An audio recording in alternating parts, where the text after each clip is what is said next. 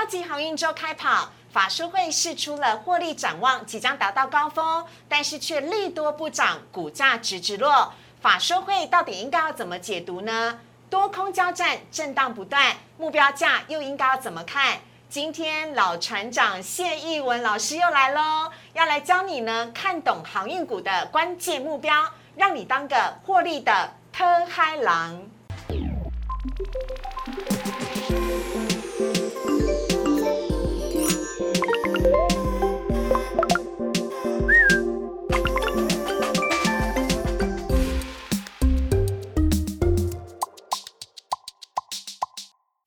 股市热炒店标股在里面，大家好，我是主持人施伟。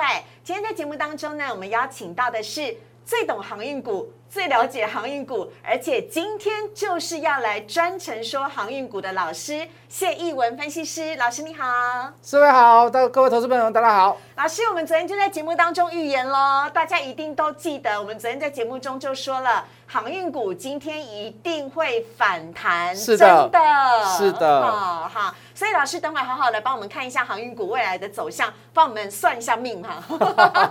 好，我们来看一下今天老师带来的主题哦，要来看到的是呢，今天台股呢航运翻身了。虽然呢，万海是平盘，但是今天长荣涨了百分之七，连阳明也都是收红的，是不是代表货柜三雄要轮番起义了呢？还有货柜三雄接下来会涨会跌，关键目标就要看它谢义文分析师专题解析。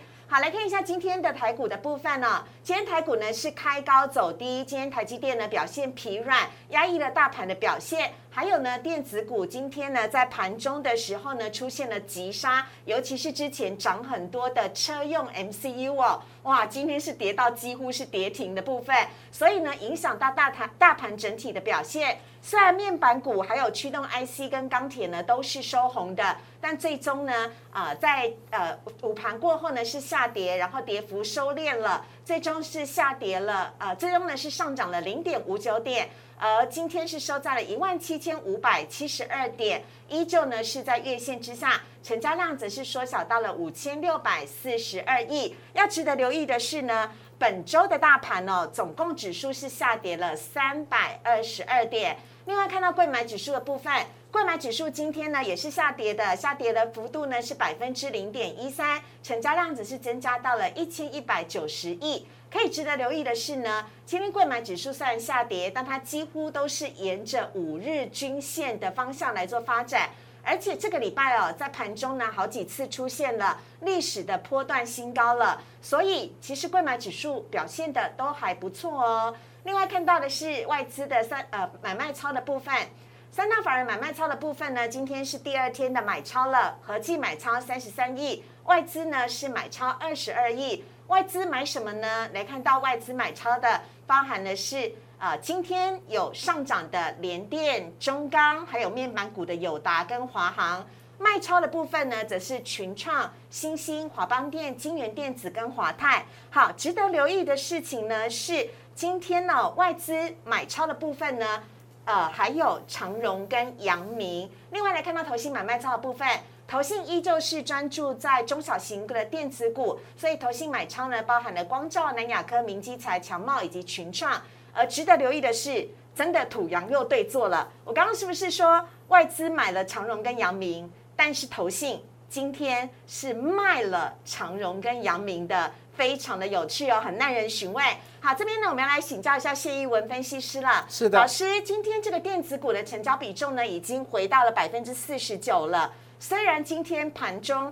呃，有一些电子股的表现不是那么的好，但是有没有机会下个礼拜电子股会继续涨呢？哎，我认为这个机会很大。我甚至于认为说，如果钢铁、如果航运、如果电子能够互相交互掩护着，嗯，呃，实涨，然后轮涨，然后成交量不要扩增太快，嗯，那我觉得对大盘的注意，对电子股。好，或对其他的传产类股，我觉得都是一个很棒的一个结构在。嗯，好，那另外要来请教一下老师，我刚刚有提到了投信跟外资呢是土洋对坐，是他们在买卖航运股的部分看法其实是不一样的。是的这对航运股会出现一个多空交战拉扯的作用吗？其实思伟大部分的航运类股的脸色是在大主力、嗯大股东跟外资手上，外资的这个脸色，嗯，反而投信倒是比较少。比较小，哦投信的部分应该是属于比较一些所谓的中小型电子股的部分。OK，对好对对对对，所以呃，老师今天呢，这个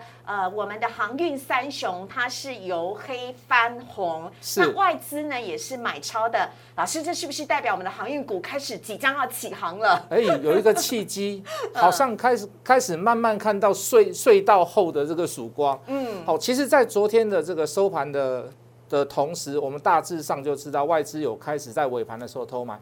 可是投资人一定觉得很奇怪，就是说，哎，明明这个这个买卖张超超张数这个登记登录出来的是卖超，老师你怎么说买超？好，大家昨应该记得昨天的这个行情是在开这个平高之后杀下来，三雄大致上都是这样，只有万海是收上去。对，只有万海是最终拉尾盘翻红。可是你会发现一件事，虽然登记出来的是卖超，可是你会发现早盘的时候外资是做卖出，长隆、阳明。嗯可是，在跌停板打开跟跌停板的那个价位的同时，嗯，他们是做买进的动作。好，虽然卖超的张数还是比买超的还多，嗯。可是这中间的这个十趴的价差嗯，它已经先放在口袋里面了，而且又让你感觉他们是卖超。嗯好，事实上你要去看它的这个成本跟结构在，它买卖的地方在于哪里。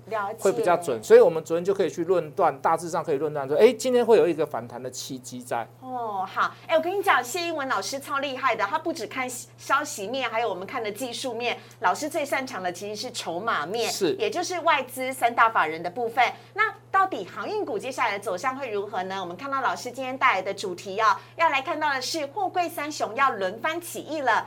关键目标到底是什么？我们先进一段广告，等会回到节目现场。请上网搜寻股市热炒店，按赞、订阅、分享，开启小铃铛。哪些股票会涨？哪些股票会跌？独家标股在哪里？股市热炒店告诉你。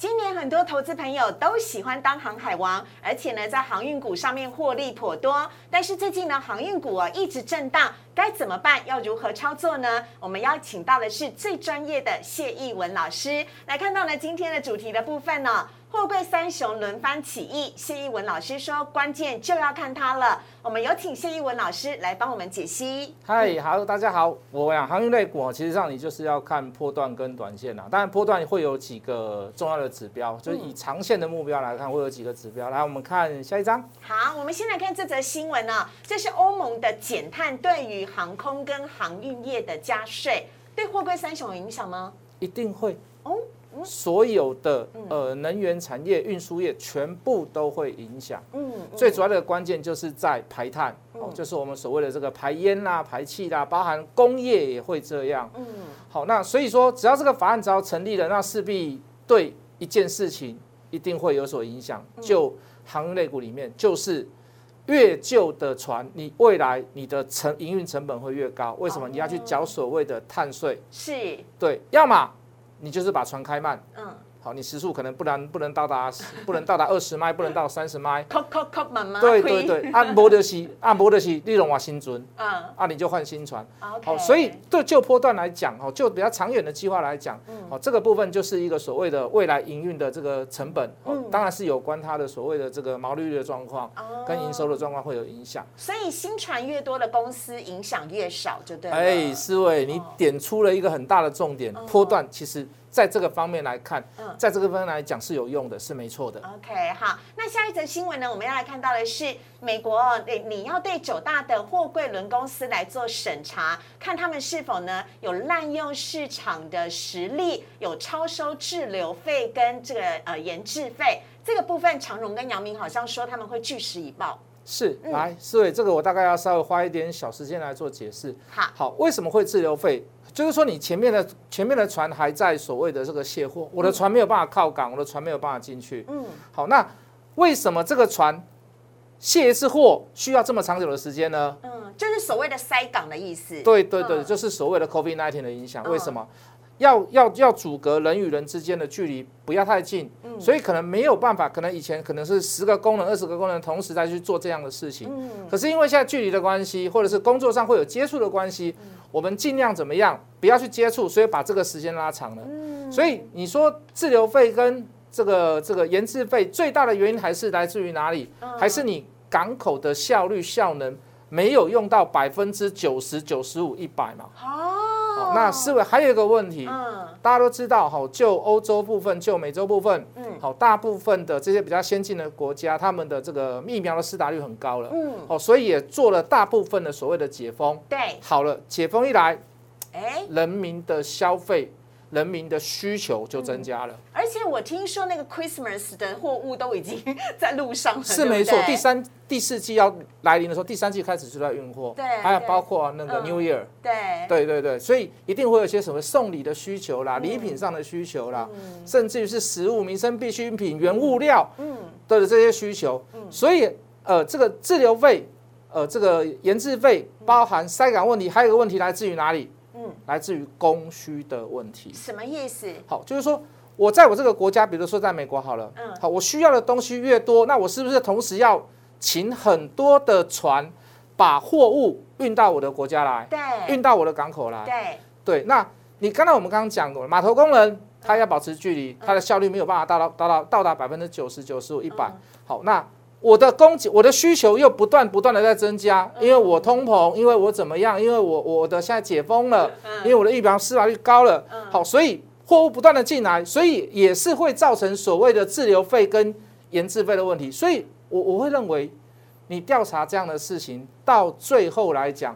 阳明长隆已经表示说他们会据实以报了。对，好，那其实说一句很实在的话，感觉意义好像不太大哎。对，那如果真的有所谓的程序上的费用或者是罚款，嗯，我相信他们也会去转嫁给所谓的这个这个呃呃货顾客运们运价的成本上面。对对对对好对对。哎，所以老师这个新闻呢，看在我们的投资朋友眼里面，它算是一个利多还是利空，还是其实它根本老师这样澄清之后，它没有太大的影响吗？我我觉得不会有太大的影响。我刚刚说了嘛，哦最终最终最坏的打算，如果真的是有一些罚款或者是一些所谓的程序上的惩罚，嗯，也会转嫁在所谓的货主，嗯啊，或者是反映在运价上面。你最最后最后你到最后你要去算账的，还是一些所谓的我们终端的这些所谓的消费者。对好，所以呢，不用太担心这个新闻的部分呢。下面我们要来看到的是，老师呢要来告诉我们航运市场的供需预测。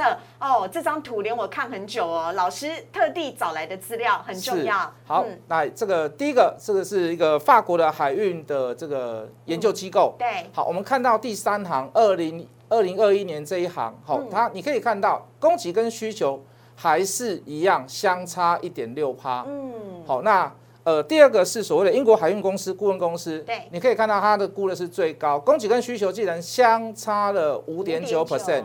好，那第三个是全球航运的顾问公司，那也是预估在二零二一年当中还是会相差的一点六趴，也就是说我们刚刚讲的呃供需的问题，要延至到所谓的什么滞港费啦，延至到所谓的所谓的这个运费上升啊，以现在到目前为止来讲，二零二一年的上半季。好，包含到今年的下半季，哦、到下半年都还没有办法去解决所谓的供需失衡的问题。OK，依旧是需求大过于供给，是的？是的可是好像看到二零二二年就稍微的有减缓一点点了，呃，对，没错但，这也是明年的事情了。是思伟这个也符合所谓的长隆、阳明的股东会跟法说会，他们也有讲到说，哎，嗯，可能到第四季，甚至于到明年，可能这个状况就会趋缓一点。哦，好，所以你不要看，其实每一个人所说的任何一句话，包含股东会、法说会，都是有所本的，嗯好，都是有调查机构，也符合现在这个数据报表。好，所以呢，我们马上来看到了三大航运公司的法收会跟股东会。首先呢是阳明的法收会，有请老师。还来阳明法收会来，我们的重点把它放在这个交货新船好了啦，还有美洲线的这个占比。嗯好，二零二零二零二零年去年已经交了三艘，那今明两年还会再招再再增加十一艘。嗯，好，那两千八百 TU T 呃 TU 的这个新船，好，这是属于比较小船的部分。是去年招了六艘，今年还会招四艘，也就是说，哎，有新船在做轮替哦。好，无论是租的船还是自由买买进的船，都有在做轮替。我们刚刚有讲到了嘛？如果在近期来讲，你的新船越多，你未来你的碳中和的排放税你会缴的越少。好，所以做就波段大波段来讲，好，你需要持有的东，你需要持有想要比较久的投资人，你就要去注意这样子的事情。为什么？你你不能你到了一年后、两年后，你的船开始。要交很多的碳税，你的成本拉高，你的营运下降，嗯，好，那事实上对长期来讲一定是不好的嘛，就不划算了。对对对，如果有越新越多呃的新船来，不管是自由船还是新船还是租船，嗯，那至少至少在这个碳中和税里面，我的我在跟其他货运公司比较之下，我的竞争力就会拉高很多，因为别人都旧船，我的是新船，嗯，好，那。杨明一定要看到一点，就是美国线的部分，美国线的占比占百分之三十三。为什么要举美国线？因为美国线是现在目前三条线里面的毛利率最高的哦，胜过亚洲线跟欧洲线。是的，这也是美国线最赚钱。是的，所以是拜登就很 care 这个事情。你为什么收我这么高的运费？我怪拜登哎，嗯，不开心啊，是啊，省起来哈。好，咱来跨长龙。哎，这边记得那个，对不起，刚刚记得杨明啊是三十三，三十三趴。因为这个等会老师要来帮大家算一下。是是是，好，下一个呢是长荣股东会的部分。好，股东会他说了，他要配两块五，也不知道说这个投资人们买不买单啊？我看应该是要把现金留在这个公司做使用。为什么？因为他今年还要预付交税。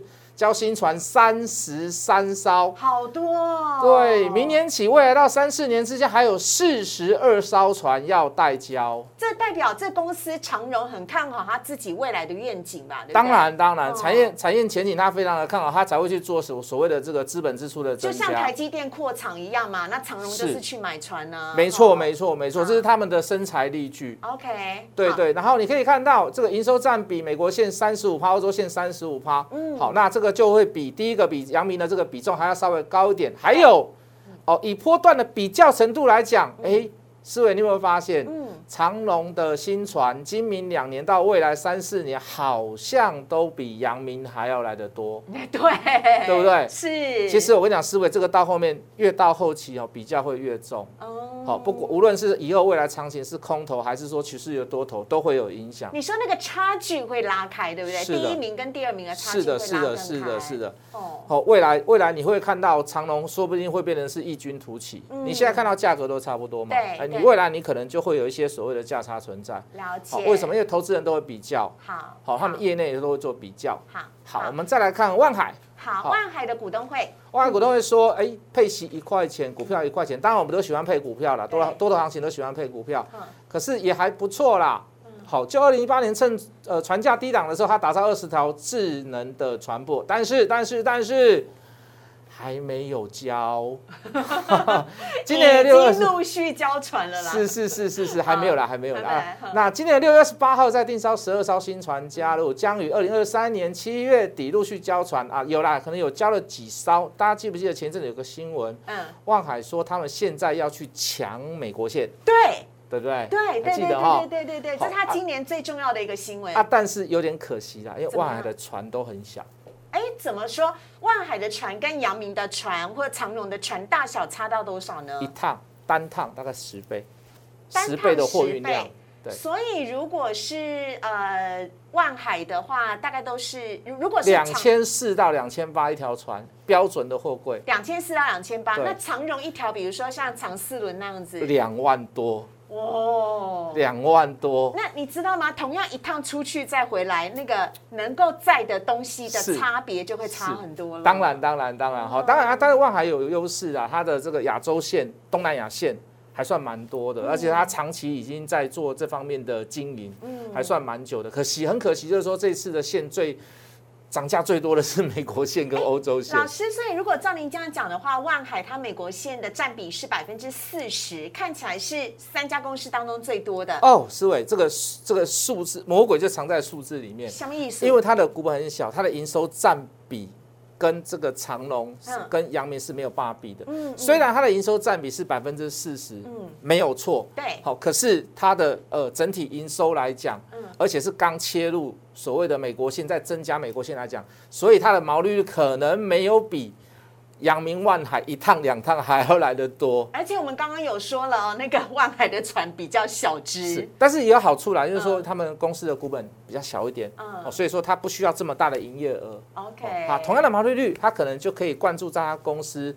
呃，蛮多蛮多的这个 EPS，好，我们正方正正面反面，我们都要去跟各位做诠释。好，那下面呢，我们要来看到的就是呢，全世界最大的航运公司马士基的股价，是。从年初到现在，哇，老师是上涨了百百分分之，二十六点一四，厉害耶！真的真的。嗯。哈，我们可以看到，我们这个是基本功啦，就是每个礼拜都要跟各位去，每两个礼拜都要跟各位做追踪，在。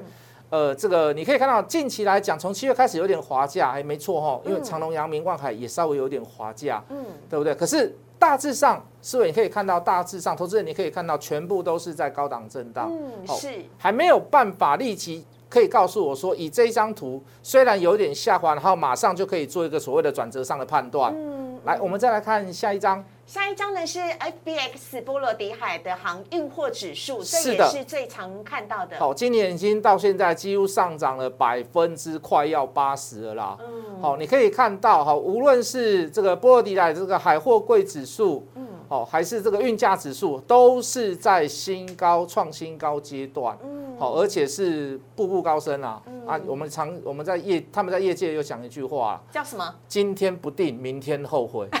因为明仔载计小 B 今日给我管呐，对啊，啊，所以说一直一直走高，一直站高，一直走高，一直走高，没办法。今天不定，明天后悔。今天不下定船只，明仔后悔哦。，你不定哈仓不定船，明天更高价，被人家抢走。好，接下来呢，来看到的是三条运线哦，今年以来的涨幅跟变化，有请老师来帮我们做说明。好，我们从这张图可以很明显的看到，美东线、美西线都是往下掉了，那就是在近期受到所谓的拜登事件，说要查所谓的这个滞港费啦，嗯，好的问题哈，反而是欧洲现在上升，欧洲比较没有这方面的影响。其实欧洲也说要去查啦，哦甚至有个假消假消息就说欧盟同意嗯要跟拜登联拜登联手去查运费，这是假消息是不是？真的是假消哦，息，是假消息，真的是假消息所以。欧洲线呢，它其实是涨得最高的。是哦好，以幅度来讲，以这个这个范围来讲，哈，嗯这个美东美西就是受到短线上消息面的影响。嗯，好，啊、这是呢今年以来呢美西、美东、欧洲线它的一个涨幅的变化哦。但是整体而言呢，它们几乎都还是上涨的，涨上涨的幅度是非常大的。另外，老师要来看到的是呢，上呃下一张图是上海的出口及箱的呃货运价指数对，分。集装箱指数、嗯到今年为止上涨了百分之四十五。我们可以看到这个数字每每每一个礼拜都在涨啊。从我从我越来越高。从我看到两千开始，到两千五到三千到三千，我现在已经到四千了。太强对啊，啊！好不好？好，那另外呢，下面我们要来看到的是呢，呃，这是啊。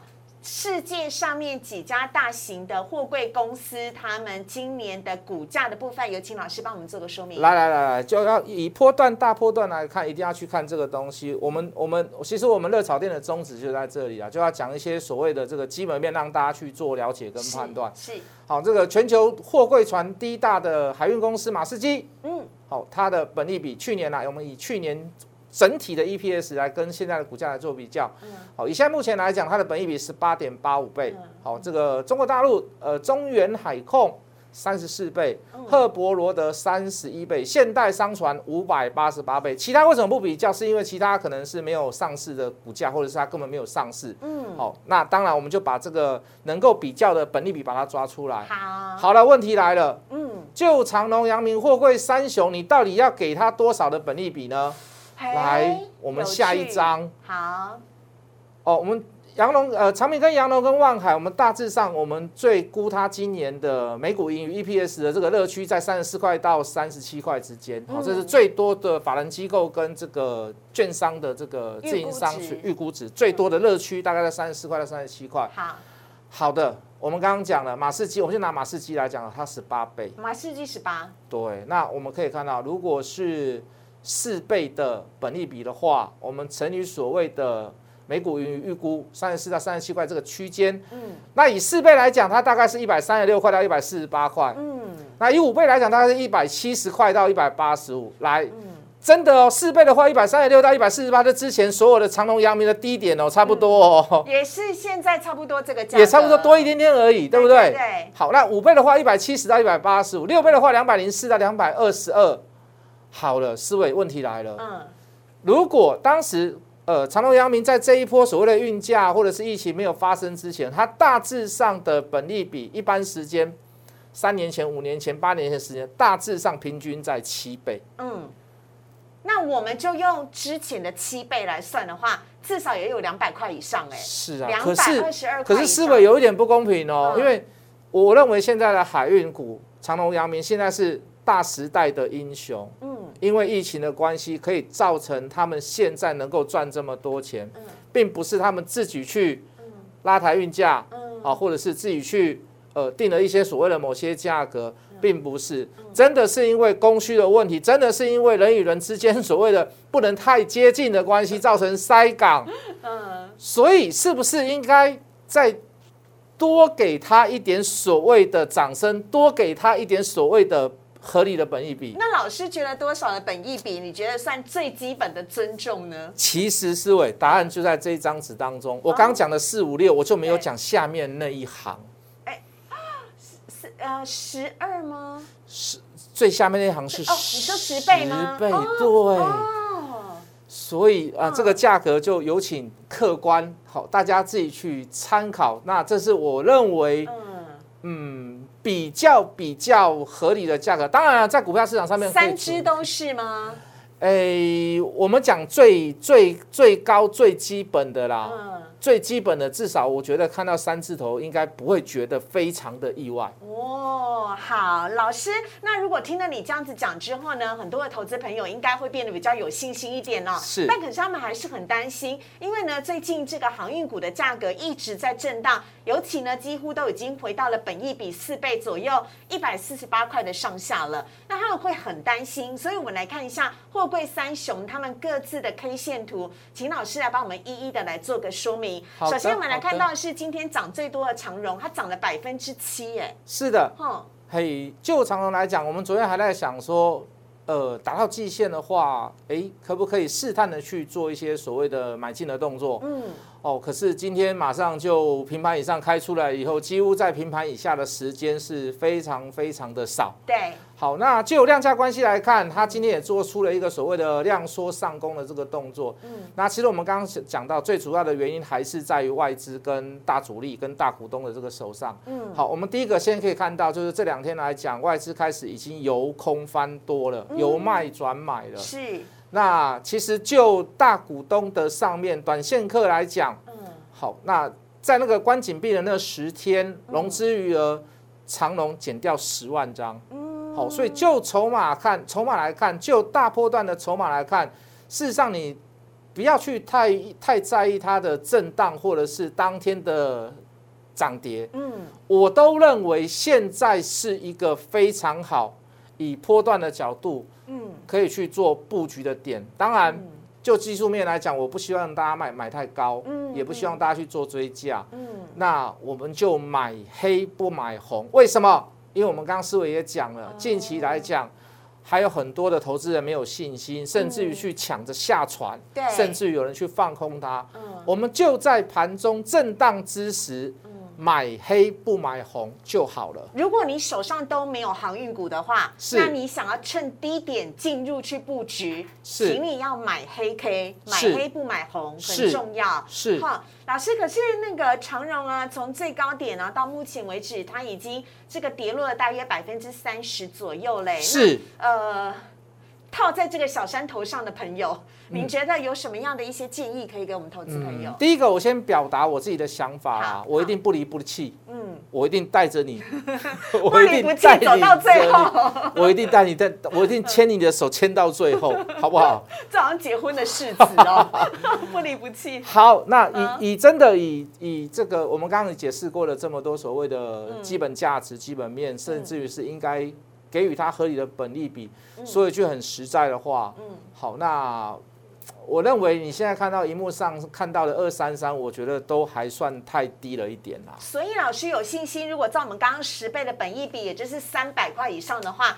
这个二三三的最高点是有机会被突破的吗？不看在眼里，哎呦，我的眼里没有那三个字二三三。所以要请在这个小山头上面等待的朋友们，是要嗯更有耐心一点吗？呃，如果你资金还够的嗯话，我认为你还可以在我们刚刚讲的这个买黑不买红的地方，在季线上下附近，甚至于你可以再稍微再把你的标准嗯降低一点，来到十日线附近上下的时候，我们去做一个所谓的买红买黑不买红的这个加码摊平买进。哦，OK，好，这个是跟大家分享的。下一支我们要来看到的是阳明，好，阳明就阳明就就，阳明才现增价一百八十二，现在是 现在是怎样？哎，思伟真的很厉害呢，市场上的消息都都躲不过你的法眼不，是，我现在看到这价格，我就想说这也差太远了吧？是哈。对呀、怎么成办啊？为成为市场上的这个论坛。对啊，好了我们就他是最靠近季线的哦。对对，他最弱势。他最，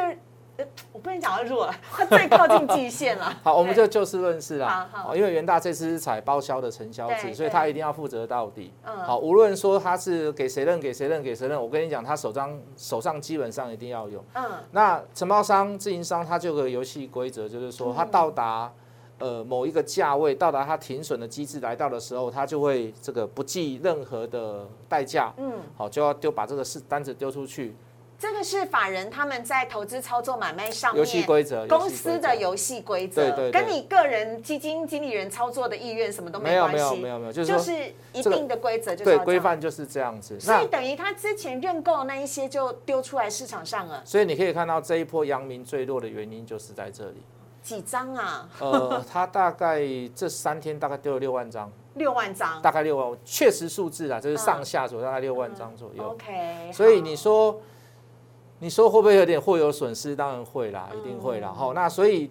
哎，来到季线了，会不会等到所谓的元大这个包销的部分，它的这个呃消化完毕，卖压消化完毕了以后，嗯做一个反弹？消化完毕了没？呃，我看不出来消化完毕了没。应该是差不多到一个段落了啦。OK，好，那可是阳明有一个有一个有一个小小的比较比长隆更不好的地方，就是说它的融资余额还是在高档的部分。哦，大家可以看得到中间那一行融资余额的部分。对好对对对，它还是在处在这个高档的部分。那就是说，呃，我们刚刚讲的嘛，那十天的关紧币，长隆减少了十万张，可是阳明却增加了很多。为什么？嗯因为我长隆不能玩，我就跑去玩阳明了，所以它阳明增加了很多。没有少，就是这样。对，那相对的现相对的现在就是变得你主角主流意味了哈，被关出来的大哥现在变成是这个可以选议员、选立委。对，哎，我这个这样会不会被金管会骂？不会不会会吗？好，就是他现在变成是这个阿尼基了，嗯好，是变成市场上的这个大主，当然筹码上也漂亮。我们刚给各看了各位的这个呃各项的基本数据，也都是长隆是属于比较漂亮的。那阳明？呢？给我们有持有阳明的朋友一些建议吧。呃，我这样讲好了思维，我们把资金的比重，三档航运其实我都觉得蛮看好的，但是我们就把比重放在长隆比较多。OK，好，我了解。小孩子来做选择，三档我们都要。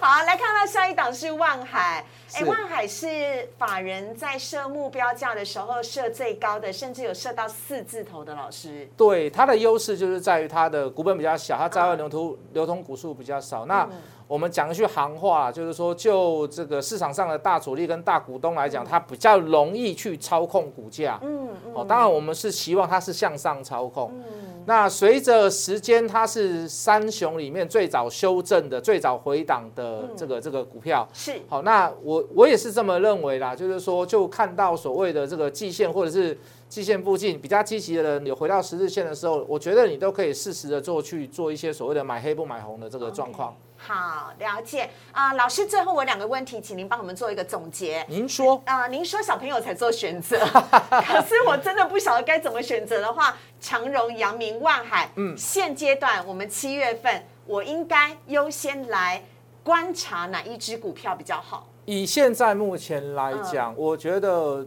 最佳的选择还是在长隆。长荣是 OK，就我们是刚刚讲到的筹码的部分嘛，对对不对？对对对哈好，那再下一个问题也很重要，所有投资朋友都想问一件事：今天礼拜五，今天呢，呃，航运股是由呃长隆带领呃呃，就是跌升反弹，是哦，今天呢是由黑翻红了，它终于翻红了，要哭了。下礼拜呢？我觉得这么讲还是会震荡，可是大部分的股票收红的机会会比较高。嗯，对，所以我才会去建议大家，就是说，诶，有来到拉回，在这个这个收黑的时候，或者是在当下是黑盘的时候，哦，你可以分批的持有，分批做买进。嗯，好，就是说我们不在操作当中，我们不可能说，呃，买到最低点。好，那唯一的方法就是我们。比如说，我们可以分的四批、五批的资金，嗯，好，我比如说你本来要买五张，你就买一张、一张、一张，嗯，好，你分着，你分着时间跟那个点位去挂，嗯，不求最低点，嗯，但求平均低就好。OK，好，这是提供给大家的投资建议哦。我们在今天节目当中邀请到谢一文分析师，也谢谢老师带给我们的航运专题，感谢老师，谢谢四位。好，接下来赶快来看一下 Q&A 的部分。首先呢，第一题的部分呢，请问呢？网友问说：“南亚科业绩、营收、成长都创高啊，那产品的 ASP 也是涨价的，为什么还是连续跌呢？”哦，其实我们在市场上遇到很多这样子的股票，常有的是业绩很好，但是股价就是不捧场。来，我们看一下它的技术线型好了。嗯，好，就南亚科它的问题有几个啦，就是说它融资余额还在高档，它的股价是在平常阶段，但是。就是会有人去押宝它，尤其是这个这个比较属于这个一般普罗大众的投资人用融资去做买进，好，这也是它现在比较难涨的这个原因呐。嗯，好，那大基线大基线压在上面，你看其他很多半导体的股票、低润的股票都在动，可是它却都没有什么动。是，那这样好了啦，我们就把前低大概在六七六六六十七块那个部分，我们把它设在七十块。嗯，那我们先做一个暂时的离场哦，不是说不是跟各位讲，就是说。呃，要把它停损掉卖掉，不是，是把资金放在有效率的地方。哦，你可以做一个换股的动作。好，了解。下一题呢，连我自己都很想问：高端疫苗哦，传出有高达八成的成品是被退货的，但是高端已经澄清了，这是媒体的不实报道。后续该怎么看呢？我自己要加问的是，高端疫苗正式列入了疫苗可以施打的行列，它的股价会不会噔噔噔？哎，其实这个这个问题，这个传言呐，这个已经不是所谓的这个疫苗问题了，这有点是政治性的问题。好，那政治性的问题，那我们要去看别台，我这边来回答，就是所谓的股价问题。我们来看一下季度线型好了。好，好，那我们之前跟各位讲过，这个看一下技术线型的部分。这张股票有点水太深了啦，就是说有太多太多的层面是。我们办没有办法去 control 的，但是我们就疫苗问题，我们可以去回答，就是说，第一个最好还是要有国际认证啊，对，对不对？对，尽量出才方便嘛，尽量不要有那个先射先射箭后画靶的这个状况。我还是讲了一点，好不好？好，那我希望就是说，这张股票如果我觉得我们很难去判断啊，那最主要的判断就是还是在于让先让法人去认同。嗯，可是你可以看看到法人的持有比例是越来越低。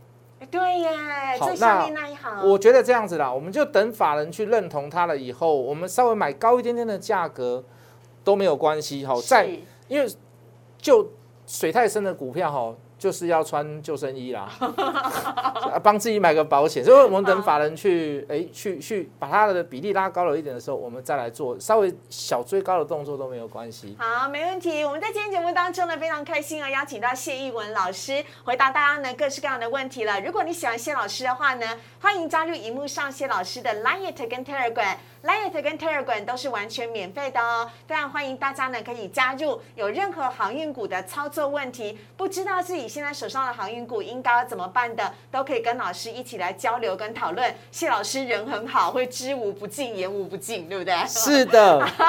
那呢，当然也欢迎，如果你喜欢股市的草店的话呢，也请大家帮我们订阅、按赞、分享以及开启小铃铛。有任何的问题都非常欢迎你可以留言哦。我们在今天节目当中也非常谢谢谢一文老师，谢谢。谢谢，拜拜。谢谢，拜拜。